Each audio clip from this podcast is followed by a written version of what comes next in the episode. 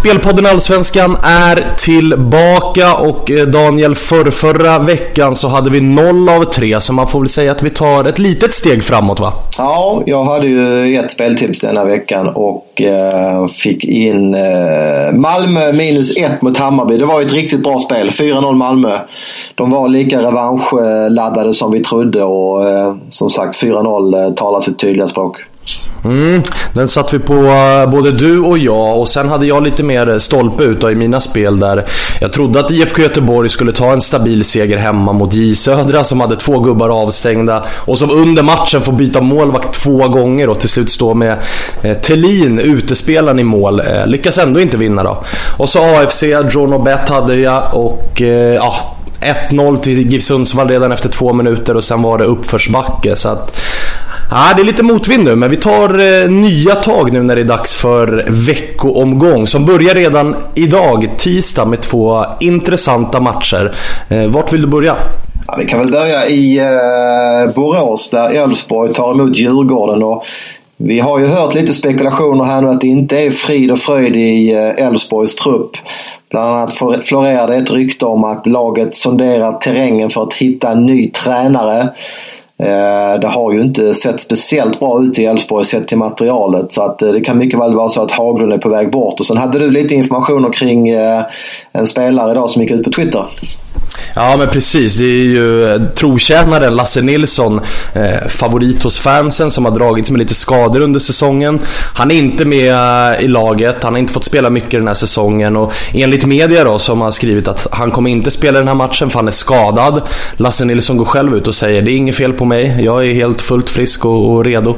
Så att eh, det verkar vara, så skriver man ju inte om det inte är så att man eh, kanske inte riktigt går eh, jämnt ut med tränaren då. Så att det verkar vara lite oroligt i Elfsborg. Ja, lägger man ihop 1 plus 1 här eh, i kombination med resultaten. Elfsborg ligger då på en åttonde plats. Så eh, finns det nog anledning att tro att eh, det är en ny tränare som tränar Elfsborg nästa år. Och därmed finns ju också möjligheten, eller man får ha med i beräkningen att det kanske är så att spelarna inte står bakom sin tränare här och kanske inte är 100% motiverade. Och det har ju också kommit väldigt mycket pengar på Djurgården här under förmiddagen. Så är det. Eh, mycket beroende också såklart på att Elfsborg saknar eh, sin bästa anfallare Per Frick som tog ett rött kort förra matchen. Man saknar även hemvändare, pappan i laget Samuel Holmén som är skadad och inte med i truppen. Djurgården står väl i strax under två gånger pengarna Daniel, men jag kommer inte våga trycka av här. Jag tycker att Elfsborg hemma är en lite för lurig match. Ja, jag håller med dig. Hade jag fått 2.10, 2.15 hade jag varit intresserad av Djurgården. Men nu, nu passar jag också till de här priserna. Vi kan skjuta in att eh, Djurgården ser fortsatt väldigt bra ut. Eh, Karlström började på mitten tillsammans med Källström senast. Och eh, Walker fick sitta på bänken. Finns all anledning att tro att det blir samma igen. Man har i stort sett en skadefri trupp och eh, det är verkligen stor harmoni i Djurgården nu som eh, krigar om den här andra platsen med Häcken och AIK. Mm. Vi går till den andra tisdagsmatchen då, där är det IFK Norrköping mot Häcken.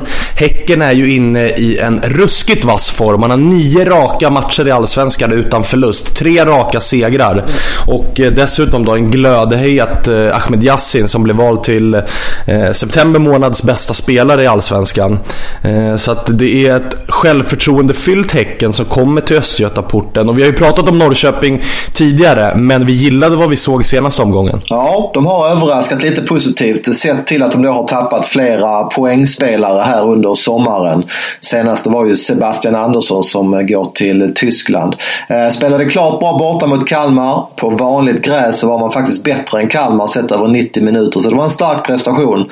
Ehm, skulle kunna vara så att man sneglar mot Häcken här. Men som sagt, Norrköping har spelat lite bättre än, än vad vi har trott här nu de senaste matcherna. Så att eh, jag är också neutral här även om jag är lite sugen på Häcken trots allt.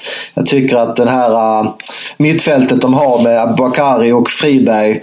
Det är jäkligt eh, tufft centralt mittfält och sen har vi då formspelare med, eh, som du sa, Yassin och eh, Nasir Mohammed på topp. Även Paulinho ser bra ut. Så att, nej, Häcken, om jag ska spela någonting så skulle jag välja Häcken om jag säger så.